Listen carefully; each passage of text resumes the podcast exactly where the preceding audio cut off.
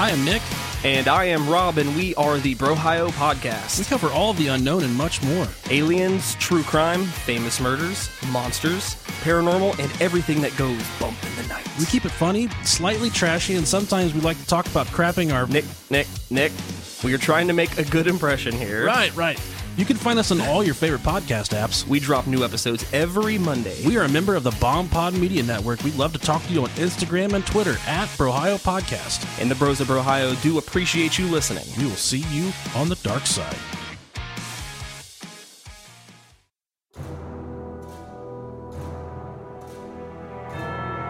I'm Liz Sauer, and this is Ghosts in the Burbs, a podcast of ghost stories from Wellesley, Massachusetts. A warning adults who use adult language told me these frightening tales, these ghost stories, aren't for kids.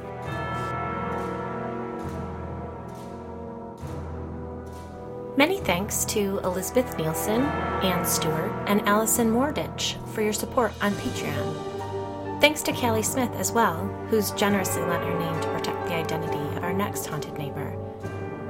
You know, it was over 70 degrees this week, a rare and perhaps ominous treat during February in New England. I spent two days with the girls trekking through the woods near our house as they pretended to be Dorothy and Toto in The Wizard of Oz. I went to bed feeling like I'd knocked it out of the park as an active lifestyle mom. And then Max woke me up at 4:30 in the morning complaining that there was a polka dot on her neck that hurt. Yep, it was a deer tick, right at the nape of her neck. A bullseye ring already beginning to appear. Seems like there are hidden dangers lurking around every corner lately. In our schools, in our minds, and even, as we'll learn in this next tale, in our children's toys. We're on to ghost story number 32 The Doll.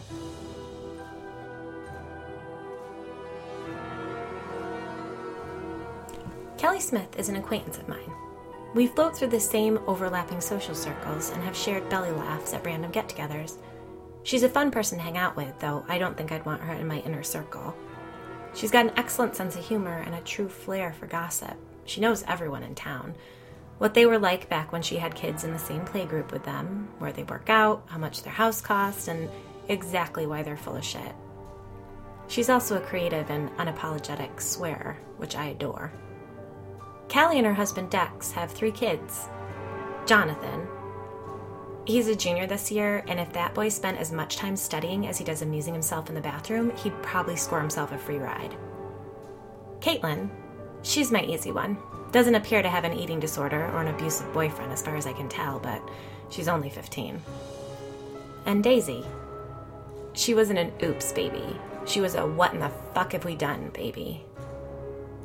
They live in a sprawling home on Cliff Road. When Kelly invited me to her house for a glass of wine, Uber over, don't drive. We're gonna need to hit the bottle hard for this. I wasn't expecting to get dropped off at a mansion. Not a McMansion, mind you. An honest to God mansion, complete with a pool, tennis courts, and a guest house that was only a smidge tinier than my own home. Does anyone live back there? I asked, pointing out past the floor to ceiling windows overlooking Kelly's backyard. It was late evening and the grounds were lit beautifully with landscape lighting and twinkle lights strung above the multi level patio. Oh no, we just needed someplace to put the in laws when they come like twice a year. Heaven forbid they stay in a hotel, Kelly replied, handing me a generously poured glass of Chardonnay. Let's sit in the library. You'll get a kick out of it. I followed my hostess as we crossed the massive living room and down a long hallway past several doorways. I glanced quickly into each of the tastefully decorated rooms we passed along the way and wondered about their use. As if reading my mind, Kelly said, Useless space. I let my decorator turn them into sitting rooms. One should probably be a gym, but that just feels depressing. Up a half staircase, we entered a large room lined with bookshelves painted Kelly green and stuffed with books. A crystal chandelier hung over seating at the center of the room. I gasped. Cool, right? She said. I walked to the shelves and began scanning spines. Popular titles made up the majority, but there was also one entire floor to ceiling section of shelves devoted to paperback mysteries and horror fiction. You've read all the Sookie Stackhouses? And oh my god, Aurora Teagarden? Have you watched the Lifetime movies with Candace Cameron? She asked excitedly. In front of the bookshelf sat four wingback chairs covered in hot pink toile and arranged around an antique coffee table. We took seats next to one another, facing the shelves, and discussed our shared passion for cozy mysteries. I would live in this room, I said, feeling a twinge of jealousy. I was just thinking that I should spend more time in here, she commented. I reached into my bag, then placed my voice recorder on the table. Kelly stared at it and said, I've read about ghosts and monsters for years, right? But I never really believed in any of it until this thing happened with a doll. Doll? I parroted nervously. I promise, I'm not pulling your leg and I'm not a complete wackadoodle. The whole thing was a nightmare, but I'm sort of almost glad it happened, right? Looking back on it, it was almost exciting, you know, realizing that all this stuff, this ghost stuff, is actually like real. I know, I said. Like that woman, the one you interviewed with the mimic, what was her name? Lindsay? Right, her. How do you go back to making the kids lunches and telling them there's no such thing as monsters after you've actually spoken to one? I considered for a moment before answering. I think it's because I still don't completely believe. Fuck off, she said with a snort. Didn't you have to have an exorcism performed on your house? Yeah, I said slowly. But lately it just feels almost like wishful thinking. Don't get me wrong, I totally believe all the stories I've heard for the most part, and I have seen things that I can't explain. But when I'm listening back and transcribing the interviews and I'm not right there in front of the person, it's almost like the spell's broken and doubt creeps in. Then I just start to wonder. Well, I get scared really that it's all just a story and real life is as mundane as it appears to be. Kelly stared at me. You're joking, right? I don't know, I said honestly. So what? We're all suffering under some delusional, magical thinking? No, I don't know. I'm not making any sense, but maybe that's it. Maybe that's how I can go back to just making my kids' lunches by returning to the safety of the idea that it's all just make believe. Kelly took a swig of wine. Hmm, like childbirth. Our minds couldn't possibly hold on to the horror of it, or else we'd never do it again. I forced a laugh, and Kelly stood and went to a bank of cabinets along the back wall. She opened one and pulled out a bottle of chilled wine. You're kidding me, I said. It's my Armageddon stash, she replied before corking the bottle. As she refilled our glasses, she asked, Do your girls play with American Girl dolls? I told her they didn't, at least not yet. Caitlin was never into them, thank God. I mean, $120 for a fucking doll? Yeah, no, not gonna happen. My face must have betrayed my thoughts because she quickly explained, I know we're rich, but that doesn't mean I'm going to spoil the kids. Trust me, I didn't grow up like this. My husband did. But I didn't even know how much money he had until he invited me to his family compound in Chatham. And that was after we dated for like over a year. Anyway, our kids don't get everything they want just because I can pay for it. For Christ's sake, you'd think we were sending Daisy to an Ivy League college if you saw her preschool tuition. She doesn't need a $100 doll. Then again, it was that pretentious preschool that got her turned on to the damn things. All of Daisy's little friends have them, and she'd been asking me for one since the start of the school year. Then, out of the blue, one of our neighbors, Linda Cabot, randomly stops by this past fall. We were out raking leaves. She paused briefly, again noting my expression. Stop. We have landscapers, but Caitlin and I were making piles for Daisy to jump into. Anyway, Linda Cabot appears in our backyard holding this box and says it's a gift for my darling little girl. Daisy opens it up and nearly had a stroke when she saw what was inside. Linda claimed she'd found the doll while she was cleaning out their attic. Yeah, right. That woman has never cleaned her own clothes, let alone the attic. And she was acting squirrely, like she wouldn't stop asking Daisy if she wanted to accept the doll. Do you love her, Daisy? Do you want to keep her? Isn't she pretty? She's all yours if you'll accept her. Kelly mimicked in a creepy voice. It was really fucking weird. I laughed nervously. Sounds like a scene from the beginning of a horror movie.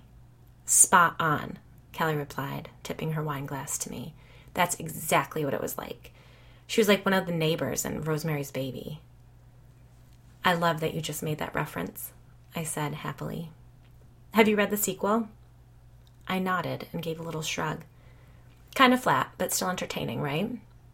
So, that creepy ass doll. Daisy was pumped. She recognized it and told us its first name was Kit. Linda was fucking overjoyed that Daisy knew the thing's name. That's right, darling, it's Kit Kittredge. She's a lovely little girl, a little mischievous, but aren't all little girls? Christ, I wanted to hit her over the head with my rake. Total weirdo. Anyway, Caitlin had the idea to bring Daisy to the American Girl store at the mall that afternoon and have the thing's hair done and get Daisy a new outfit for it since it was wearing what looked like some sort of an old christening gown. It was as good a way as any to kill the afternoon, and Daisy was so freaking excited. We hopped in the car and went. I'm not trying to be dramatic, but that doll was a bummer from the start. This is going to sound like I'm exaggerating, but while the hairstylist, Callie put the words in air quotes, was putting a barrette in the thing's hair, she jumped back from the table and said she'd gotten an electric shock from it. And then Days wanted to have the thing's ears pierced, right? So the stylist gets everything all ready to do that shit, and then she has to run out of the room quickly to get sick. Really, I'm not even kidding you. Yikes, I said, taking a big gulp of wine and taking a mental inventory of the dolls in my daughter's possession.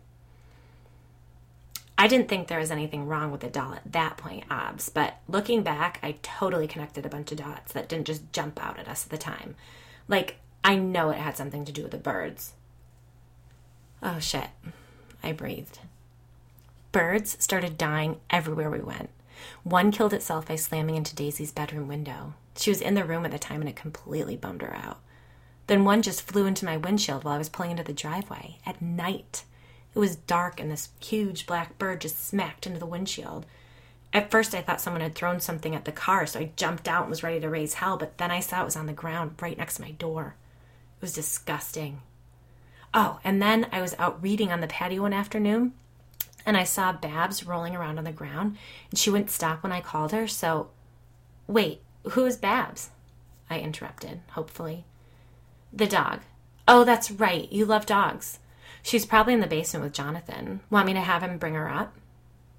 No, no, I said, not meaning it. Ugh, she's such a pain in the ass.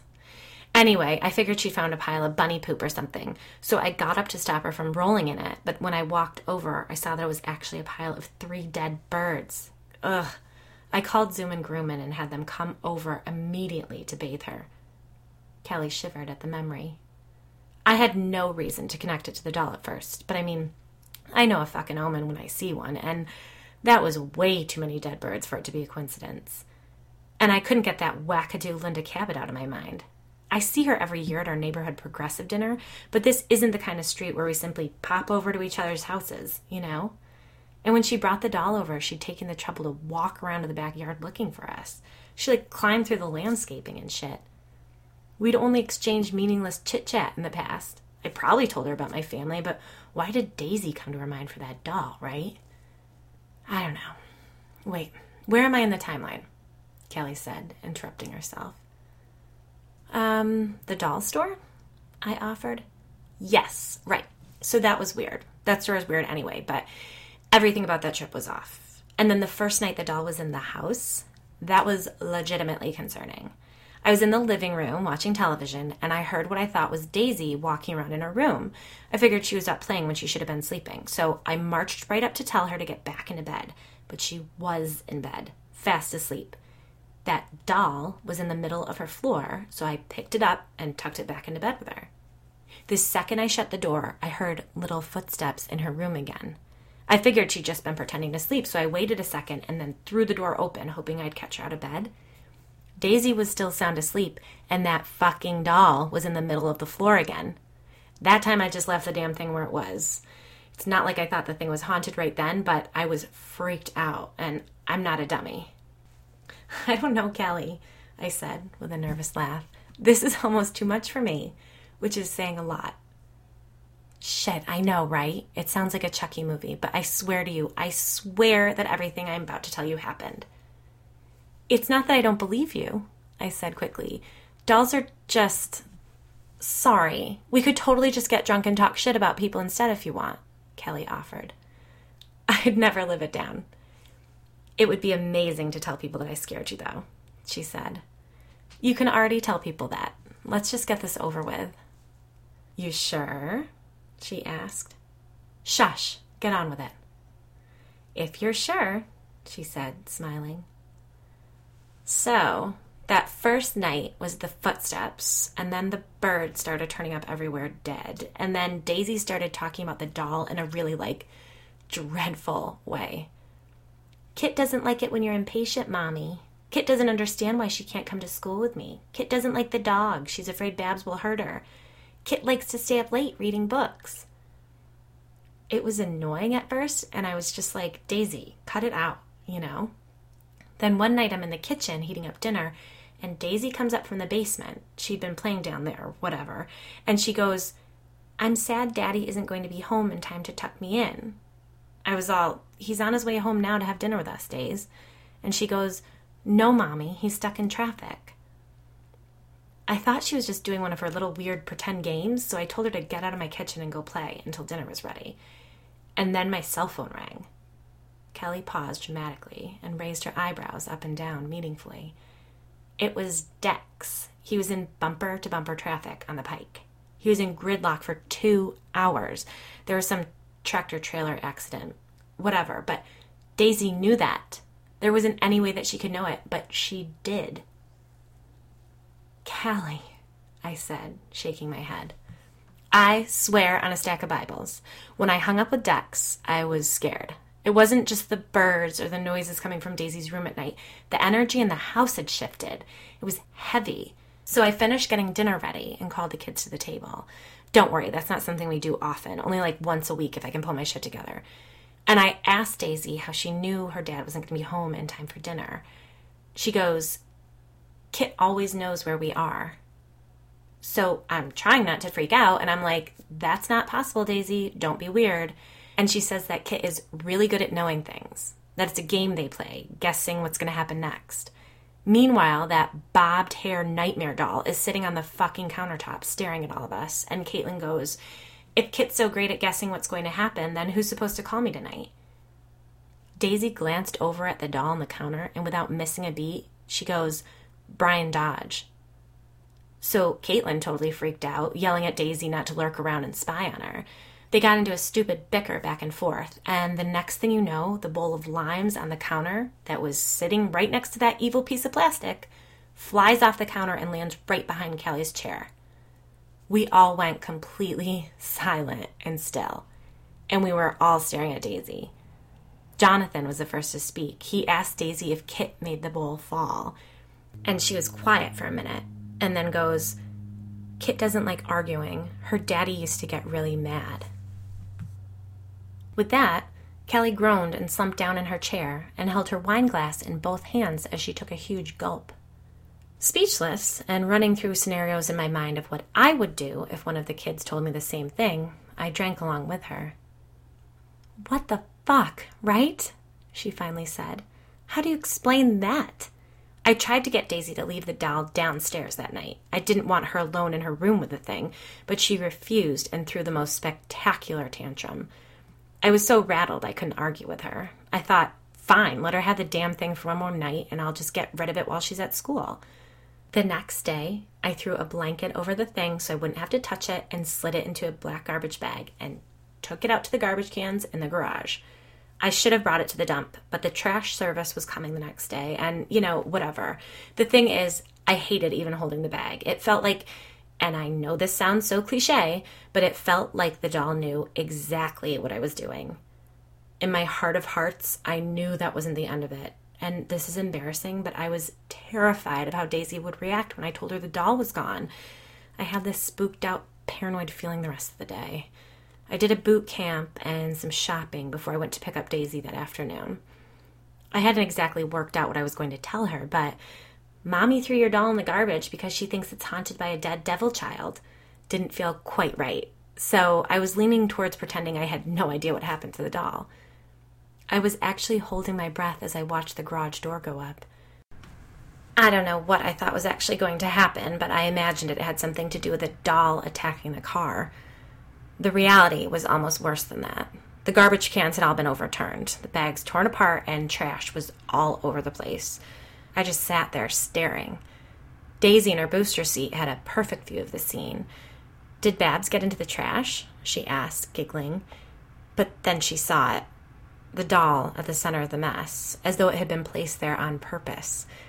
I got out of the car and let Daisy out too. I wouldn't let her go near the garage or that doll. I made an excuse that a rabid raccoon might be around, and she freaked out. She lost her mind when I wouldn't let her go in the garage to get the doll. Then she started screaming at me for throwing it out. You're just like her daddy. You want to get rid of her. And with that, I lost my cool. I picked her up and lugged her in the house and screamed at her for being a little weirdo.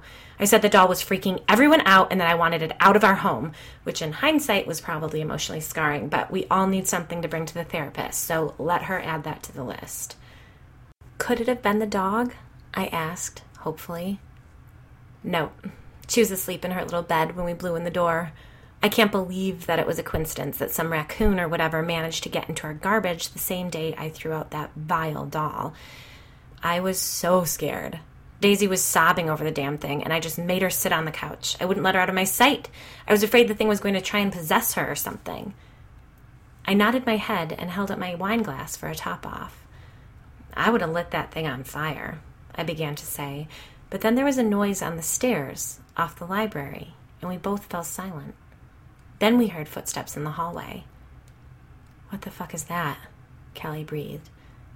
Then she screamed, Hello, who's there? And a young girl with tortoiseshell glasses poked her head through the doorway. What are you doing in here? she asked. Oh, God, honey, you scared the hell out of us. Caitlin, this is Mrs. Sauer. Liz, this is my oldest daughter.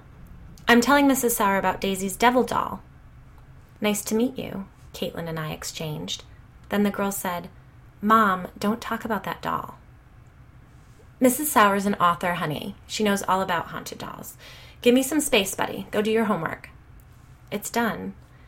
Of course it is. Go watch The Bachelor or something. Mommy's having a visit. Caitlin hesitated, and Callie said, Honey, it's fine to talk about it now that the thing's gone. It's not listening anymore. Once I was sure that Caitlin was out of earshot, I said, Listening? Oh, yeah, that little fucker was always watching us and listening to every word that we said. This was all before the garbage issue, but when Daisy was still playing with the doll, she began to stick around Dex and I in the evening, which, like, whatever, but I'm not into having the kids underfoot all the time, so they know to do their own thing before dinner time, which usually meant Daisy played in her room or in the basement. But all of a sudden, she was sticking around and she got really into taking photos with her little iPad. I'd look over and she'd be photographing me. It was cute at first, but then it started to feel lurky. Dex gets home around 4:30 or 5 most days, so we usually have a glass of wine and talk shit about the day before we eat dinner.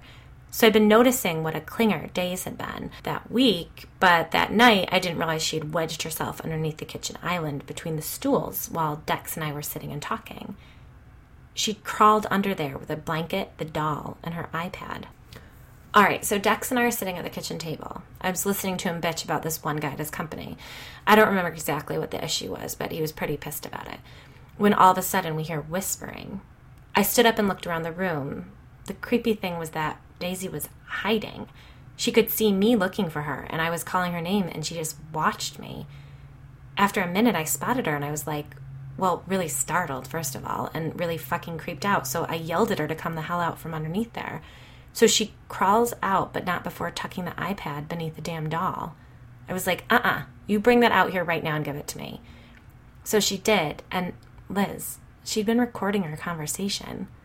I scrolled through all her photos and videos and realized that she'd been sneaking around recording everyone. I was freaking out, and Dex, who was still sitting at the table, was like, calm down. It's not a big deal. She's just taking pictures of the family. So I dropped the iPad down on the table in front of him and played the video Daisy had just taken of him calling one of his coworkers a douchebag. That got him. He goes, Daisy, nobody likes a snoop, kiddo. And she said something like, It wasn't my idea, Daddy. Well, then whose idea was it, right? We finally got her to admit why she'd been spying on the entire family. She said the doll told her to do it. And you didn't throw away the damn thing right then and there? I said in disbelief. Callie rolled her eyes. Dex was all, she's just a kid. She's going through a weird phase. Maybe she's just a creative type. Creative my ass, Kelly said with a snort. She can barely draw a stick figure. So, what was the final straw? I mean, the garage thing, but how did you finally get rid of it? Right, well, by the time Dex got home the night of the garbage crisis, Daisy had finally calmed down and was watching television, but her eyes were almost swollen shut from crying, and her voice was like raspy from screaming. Caitlin was at the kitchen table pretending to do her homework, but really, I think she was afraid to be by herself in the house. Oh, yeah, in the middle of Daisy's tantruming, Caitlin told me that she'd been hearing whispering coming from Daisy's room the past few nights. Two voices, mind you. Needless to fucking say, I was teetering on the edge of sanity and about two glasses of wine deep when Dex showed up. When the hell happened in the garage? Do we have raccoons? he asked as he walked through the door. Then he took quick stock of the situation and told me to come up to our bedroom to talk about what was going on. Caitlin panicked for a minute, but luckily Jonathan came in right then, and I told him he had to sit in the kitchen with his sisters. I explained as well as I could to Dex. I hadn't been exactly holding things back from him, but I wasn't giving him a daily update of how weird things had gotten with Daisy. So he was all skeptical at first, and I got pretty testy. Like, really, Dex?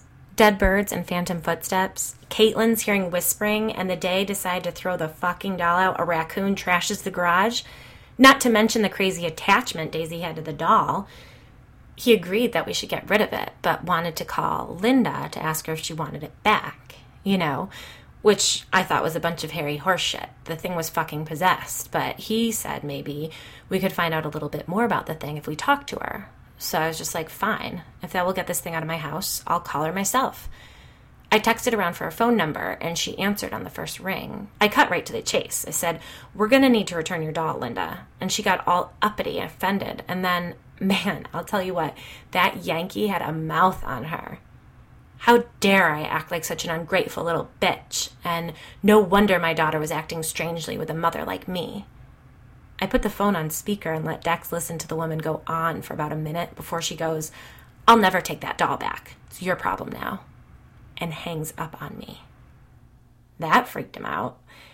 He went out and cleaned up the garage. He rebagged the doll and put it in the gun safe in the basement. Please tell me it didn't escape from the locked safe, I pleaded. No, no, Callie reassured me. But the house was fucking creepy that night. I don't know how to describe it other than it was heavy. Daisy wasn't speaking to anyone.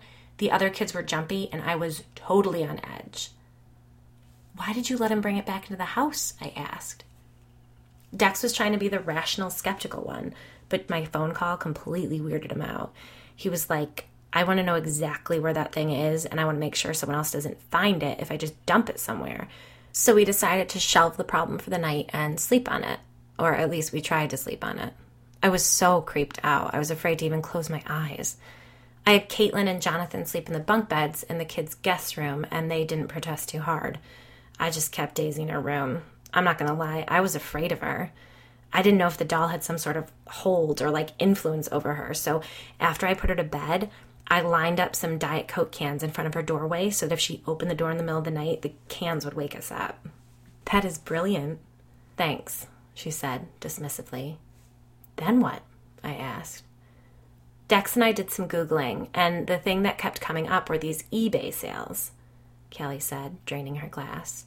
There were hundreds of listings for haunted dolls, the majority of which were obvious bullshit, but there were a few that actually sounded legit. The postings sounded like they were written by people who were in our exact same situation. They somehow ended up with a severely haunted doll, and they wanted someone to take it off their hands. Our only other option was to burn the thing, but I remembered hearing that you're not supposed to burn a Ouija board because you could let the spirits out of it, and I sure as hell didn't want to let the spirit out of the doll, so eBay it was. Did you get any interest? Within 20 minutes of posting the doll, we had 17 offers. After a day, we had over 100. Some of the emails were from absolute sociopaths. One woman even admitted that she wanted the thing so she could send it to her boyfriend's wife. What in the world did you write in the listing? I asked, riveted. Okay, so that was tricky because at first I was like, just tell people they can have it. But Dex reminded me of how weird I said Linda was when she gave the doll to Daisy, right? She kept saying something like, Do you accept the doll? So we made sure to add that into the listing. We said that we wanted to gift the doll to a new owner and that the owner would need to accept the doll both in writing and in person. Eek, I said, shaking my head at the idea of the stranger danger involved in the transaction. Who bought it? A 25 year old hairdresser, she said with a laugh. His arms were both completely covered with tattoos, and he had this cute little mohawk. Told us he wanted to put it in his shop for decoration. I felt like he didn't believe us, like it was only a joke, right? I asked him if he was sure he wanted to take the thing, and I think he saw then that we were really serious. He definitely hesitated before getting all cool and, yeah, man, my clients will dig it. So we gave it to him. Have you heard anything from him since? I asked. Oh, yeah. He emailed a couple times. The first email, he sounded excited, told us that things had been moved around in his shop. He admitted he hadn't completely believed us at first, but now he did. The second email, he seemed to take the whole thing more seriously. He'd been hearing voices. Callie gave a shiver. But that was it for your family. You didn't have anything else happen in the house? Nothing, Callie said, shaking her head. What about Daisy, though? I mean, she was obviously affected by the thing. Did you do anything to make sure she wasn't, like, affected by the doll? Callie smirked. What do you take me for? Of course I did. I had our priest come and bless the house, and I brought Daisy in three times to the church to have blessings spoken over her. I have my eye on her, but she seems pretty much back to normal. She was freaking the fuck out after we took the doll away, you know, right up until we gave it to that guy. Then she was just over it. Crazy, I breathed. And everything just went back to normal once the guy took the doll? I asked, skeptically. 100% back to normal, Callie confirmed. She stared at her wine glass for a moment. Huh, I kind of see what you mean, she said. The belief begins to wear off, doesn't it? The whole thing just doesn't pack as much of a punch as it once did. It starts to feel like more of a story than something that actually happened, right? I agreed, glumly. As I rode home in the Uber, feeling buzzed and slightly creeped out, I considered Callie's story she truly believed her daughter had befriended a possessed doll, just as I'd believed I'd seen a small shadow figure in my basement months ago. Kelly's doll had terrorized her family, and now it was gone, just like my shadow figure, and with them went some of the true belief in their existence. I still loved hearing people's stories, and I knew that there were plenty more for me to discover, but I had a nagging frustration. What would it take to make me believe if I could experience it for myself and still shrug my shoulders and say, Yeah, I talked face to face with a mimic, but have you heard the one about the woman on Cliff Road with a haunted doll? When would it be enough? I tipped the Uber driver and walked up the short driveway to my little yellow house, a house that I wouldn't be able to call mine for much longer, and that night I had the first dream. I was in the new house, in the kitchen, rifling through the cabinets. Unable to find what I was looking for, I walked down to the basement to retrieve it. I wound my way past the laundry room and the playroom to the storage area. At the shelves, I reached for a box marked kitchen. I was about to pull it down when I heard the noise. It was coming from the crawl space beneath the family room. The home inspector had pointed out several dead mice in that space during our walkthrough months before, but mice couldn't have made this noise. It was too loud, too heavy. I hesitated and stared at the crack in the rough wooden doors that closed off the crawl space. I stared intently at the rusty latch that kept them closed. In my dream, I stood very still. When no further noise was made, I reached up for the box, again ready to grab what I'd come for, and beat feet back upstairs. And then something threw itself against those doors, the ones closing off the crawl space. The ones the previous homeowners had told me were only there to keep the ground chill from creeping into the basement. The ones that were held shut by a simple hook and eye latch. In my dream, I ran up the steps and out the front door. I stood in the driveway staring up at our new house and watched all of the windows change and become covered by the same rough wood that covered the crawl space. I watched as they began to rattle, as if something was trying to get out of the house. I woke up in a cold sweat. It was just a dream. I told myself. I drank too much last night, and it was just a bad dream.